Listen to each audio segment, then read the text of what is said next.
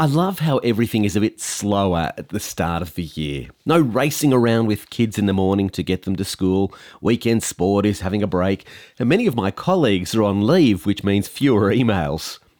But of course, things will inevitably get busy again. And waiting till the next slow season doesn't really help. Which is why the words of Jesus about rest and busyness are so comforting. Come to me, all you who are weary and burdened, and I will give you rest. We might not feel all that weary at this time of the year, or maybe we do. Either way, when weariness inevitably comes, why not consider Jesus?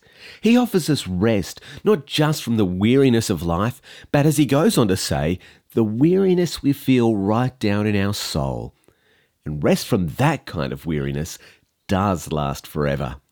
This is Andrew Laird with God in 60 Seconds. For more space to think and talk about God, go to thirdspace.org.au.